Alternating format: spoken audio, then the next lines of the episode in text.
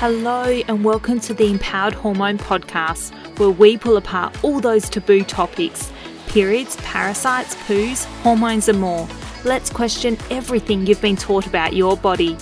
I'm your host, Sheradyn Dekker, a gin loving gut health nerd passionate about debunking myths on birth control, period pain, and IBS. If you struggle with bloating or your period is less than pretty, then join me as we chat about everything relating to gut and hormone health.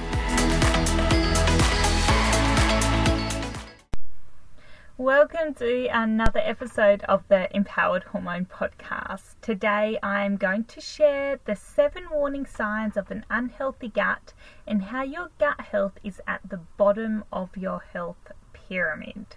Today's episode is sponsored by my upcoming online workshop on the 17th of February Bloated to Beautiful. Ladies, how to get to the root cause of your bloating. In this online workshop, you'll discover why you're bloated, the root cause of your bloating, and how to use nutrition to beat your bloat. So head to the show notes to register. It's a free event on 6 pm Australian Western Standard Time on the 17th of February. Also, ladies, those that register and show up on the night, I will be giving a special giveaway. It is linked to my gut hormone solution, the 12 week program to get you from symptoms to solutions. So head to the show notes, hit register, and make sure you come along to pick my brain. So today I want to start with the question Do you need to have GI symptoms to have an unhealthy gut?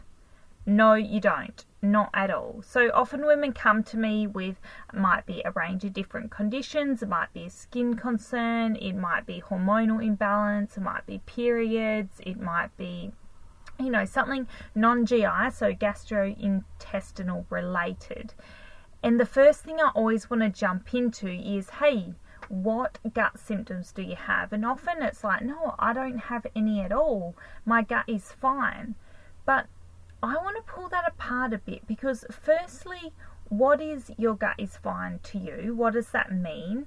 Um, because often women don't realize that only having one bowel movement every couple days isn't actually normal and that you know being bloated after every meal isn't actually normal. So first you need to identify and we need to chat about okay what's what is a healthy gut so regular bowel movements one to three times a day not having loose stools the color of your stools um, the consistency of your stools whether there's food in there. So all those things we need to sit down and assess but then, if that comes back as, oh, that's fine, there are still symptoms of a compromised digestive system that go beyond irritable bowel syndrome, so IBS. So, more than constipation, diarrhea, loose stools, gas, bloating, there is a lot of other things that we need to unpack. So, I've talked about IBS previously and why it's not a real diagnosis. So, jump back to episode three if you want to hear more on that. We all know that disease begins in the gut, but how do we know if and when your gut needs some more support?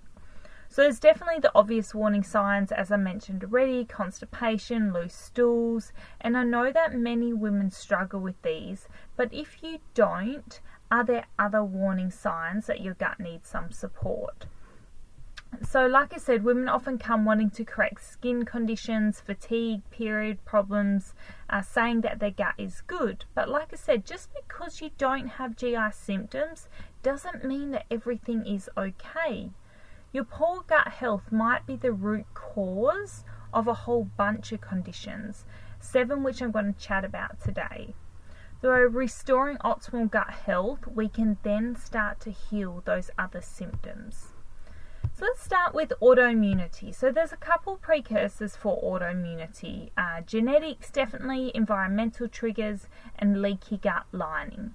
So autoimmunity, when it comes to the gut, goes beyond just gut immune conditions. So Crohn's, ulcerative colitis, and celiac or those those ones which is actually diagnosed autoimmune condition but there's more than that. There's arthritis, there's thyroid conditions, there's skin conditions like psoriasis. So, how do we know if the gut is causing these non GI autoimmune conditions? Now, firstly, yes, you do need to assess your genetics because genetics do play a role. Then you need to think back to environmental triggers. Was there parasites? Was there pathogens? Was there inflammation caused by something, severe food, poisoning, which could have caused this stress within the body? These environmental triggers can then cause this leaky gut lining, and leaky gut lining generally is the basis for your inflammation and your autoimmune condition. Now, let me break that down for you. So, when I say leaky gut lining, those cell walls in your gut, in your large intestine, should be shoulder to shoulder. Now, when they get leaky, so when they start to separate and they're not tight junctions anymore, things that should stay within your GI tract can get into your bloodstream. Now, this is when your body sets off an immune response. And if it's sending off an immune response, then that can set off an immune or autoimmune condition. It's when your body is essentially attacking itself, okay? So, leaky gut lining can be caused by quite a few things. We're talking about um, your medications, your pathogens, stress, poor diet, uh, birth control pill, antibiotics. All these things impact the integrity of those cells. And when, like I said, when that gets impacted, when there's inflammation, when they're no longer tight junctions, then things can get into our bloodstream where we do send off that immune response. Now, chronic inflammation can then go to other areas of the body, which then we start to see, like I said, thyroid or psoriasis or um, arthritis, like joint conditions as well. So, an autoimmune condition may actually be a sign of an unhealthy gut. So, definitely something that you need to consider. And by supporting that leaky gut lining with probiotics, prebiotics, your diet, uh, nutrition, stress reduction, you will start to see a decrease in your autoimmune symptoms. Now, another one I want to talk about is mood disorders such as anxiety and depression. So, I feel like this comes in two parts. When I was really unwell, I struggled with a lot of anxiety, but not just um, just around food, but it was things like I was worried about eating out at people's places. I was worried about being constipated. I was worried about loose stools. I was worried about reacting to foods. I was worried about body image because of the severe bloating. So there was that whole side of anxiety. But then there's the other side of this anxiety and depression as well that actually comes from our good gut flora that should be reducing these symptoms. So let me explain that to you. The gut microbiome influences your serotonin and your dopamine production. So more than 90% of serotonin is found in the gut. So if there's no feel good juices flowing, then how are you supposed to have a happy or a good mood? So we want to increase this serotonin, increase this dopamine. So things, you know, like exercise and stuff set off, say, you know, those feel good, you feel good after it. But our gut microbiome do the same. So that good gut flora do the same. Now, antidepressants also, we don't want to look at them as a long term solution. They definitely had their role, and so does anxiety medication, but it is more promising to see research surrounding probiotics and prebiotics and building up that good gut flora because we're starting to see how much that influences our mood. This, then paired with the absorption of uh, essential nutrients and minerals, can really, really help that uh, healthy mood state as well. Now, weight gain is another one that I typically see a lot in women with uh, poor levels of good gut flora. If you come to me and you say, "I, you know, I'm doing all the right things, I'm exercising, I'm eating well, but I'm just not losing weight," I'd be like, "Right, okay, yes, we need to assess your adrenals. Yes, we need to assess your hormone balance. Yes, of course, I will look at your diet and your exercise and make sure there's not fatigue and you're not overdoing it and that side of things where your body's just clinging onto that extra weight." But our gut bacteria affect the way that we store fat. So it affects our blood glucose levels and it affects the hormones that make us feel hungry or make us feel full. So it doesn't matter how much you exercise or how well you eat, you're not losing weight if your gut bacteria doesn't want you to. Now, this can take quite a long time to get our head around as we're very used to the calories in, calories out mindset, but it's just not true. We're seeing, or I'm seeing firsthand in myself and my clients, um, as well as the scientific literature, that there's no de- denying the role of our microbiome in our weight loss. So, the wrong mix of bacteria in our gut can influence our obesity, and especially this even impacts from the moment we're born. So it is quite hard to get a head around, but your your bacteria balance will influence your weight loss and weight gain. Fatigue is another common one that I see as a sign of an unhealthy gut. So, although we tend to put it down to our busy lifestyles, our gut's actually playing quite a big role here. Now, I struggled with fatigue for a very long time and I had a lot of GI symptoms with it. And as I was trying to fight off parasites and candida, um, and I had that severe bloating and a lot of stomach pain, I was really fatigued. Now, this is linked into digestive issues can cause adrenal fatigue, and then adrenal fatigue can cause digestive issues. So it does get linked into this vicious cycle. We get that stress from parasites, food sensitivities, bacterial overgrowth, pain. All of this can lead to adrenal exhaustion. So that is when your body's just not making the stress hormones anymore. But before it even gets to that bad, the high levels of cortisol and other hormones released as a result of stress can suppress your immune system, stop digestion, and also reduce the levels of good bacteria in your gut. So then this then impacts your digestive symptoms and then you have that same cycle again. Now, this low levels of good gut flora can impact how you digest the food, like I said. So, you might get that excess fermentation, so it's harder work, so you are more tired. So, it is very much linked to that bacteria that's in your gut and your energy output.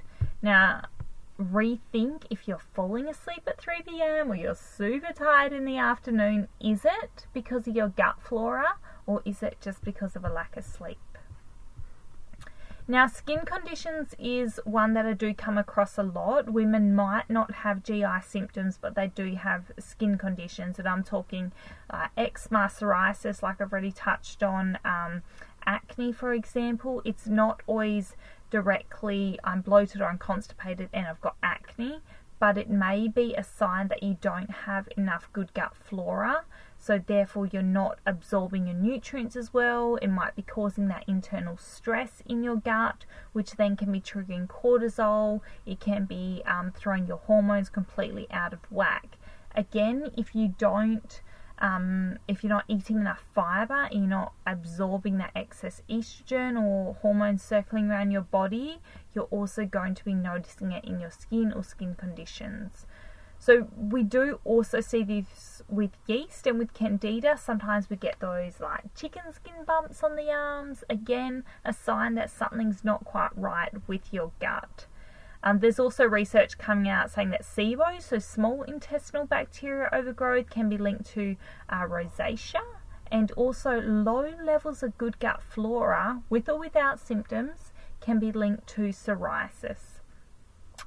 Um, now, yeah, like I said, skin conditions definitely, GI symptoms or not, you need to be thinking about probiotics, prebiotics, restoring that gut lining, so leaky gut, and rebuilding the density of good gut flora.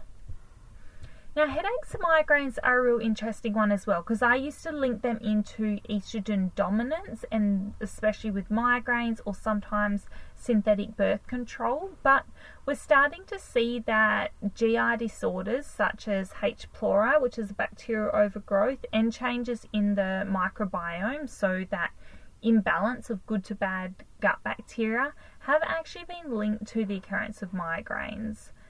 So we're starting to see that those with more inflammation are more prone to migraines or headaches within, um, yeah, within their day-to-day life. So if that's you and you struggle with that and you're ready, you know, quote unquote, doing the right things, drinking enough water, focusing in on your diet and trying to get that right, maybe think about some good prebiotics and probiotics to build up that good gut flora to start to see if that makes a difference in your migraines. And lastly, the last sign that you might have an unhealthy gut with, without GI symptoms is things like hay fever and sinus complaints. So, more commonly, I do see this in candida or yeast overgrowth clients that they have a real high sensitivity to uh, perfumes, chemicals, um, things within the air. What's the word? Pollen in the air. Um, so we we do see that that is because your immune is on higher alert, so it's reacting to more things. Also, there might be that histamine overload. But there's more and more studies coming out between the link of hay fever and probiotics. So if we have a higher number of good gut flora, if we have a higher diversity, there tends to be less allergies within um, our clients as well. So that low number of good gut flora, more allergies. So again, probiotics have been shown to help. So this is a new area of research, but it is really interesting as we know that probiotics have those transitional effects. So they move through the gut, um, decreasing inflammation, healing the gut lining, balancing bacteria.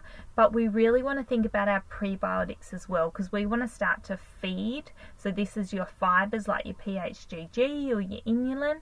They're starting to feed those good bacteria, and we want to build them up so that, like I said, all these other non related symptoms, so to speak, can actually start to resolve themselves. And this is why I'm so passionate about doing the testing or doing comprehensive stool testing because I want you to know that everything does link back to the gut, but sometimes it's not a good idea to go and see an endocrinologist for just your hormones or immunologist for just your autoimmune condition. Like, you need to be thinking about, hey, my body is all interlinked. So, if it's interlinked, Start with the basics, start with your gut health, start with the root cause, build on that first, then start to think about your hormones and your periods and your skin and your headaches and the other things. So make sure you work backwards.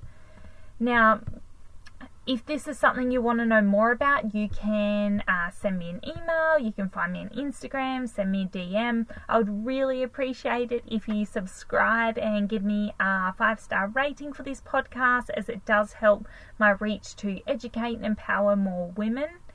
If you want to know more about this topic, why don't you register for my free Bloated to Beautiful online workshop where you can pick my brain and all these things? I would love to see you there. I would love to, yeah, talk to you, chat to you, and see what things are bugging you from day to day. So please reach out. I'm always happy to help, and I'm always so keen to educate and empower more women. Thank you for listening to another episode of the Empowered Hormone Podcast. If you know a female who needs some empowerment, please forward, repost, tag, or share, and let's get women talking.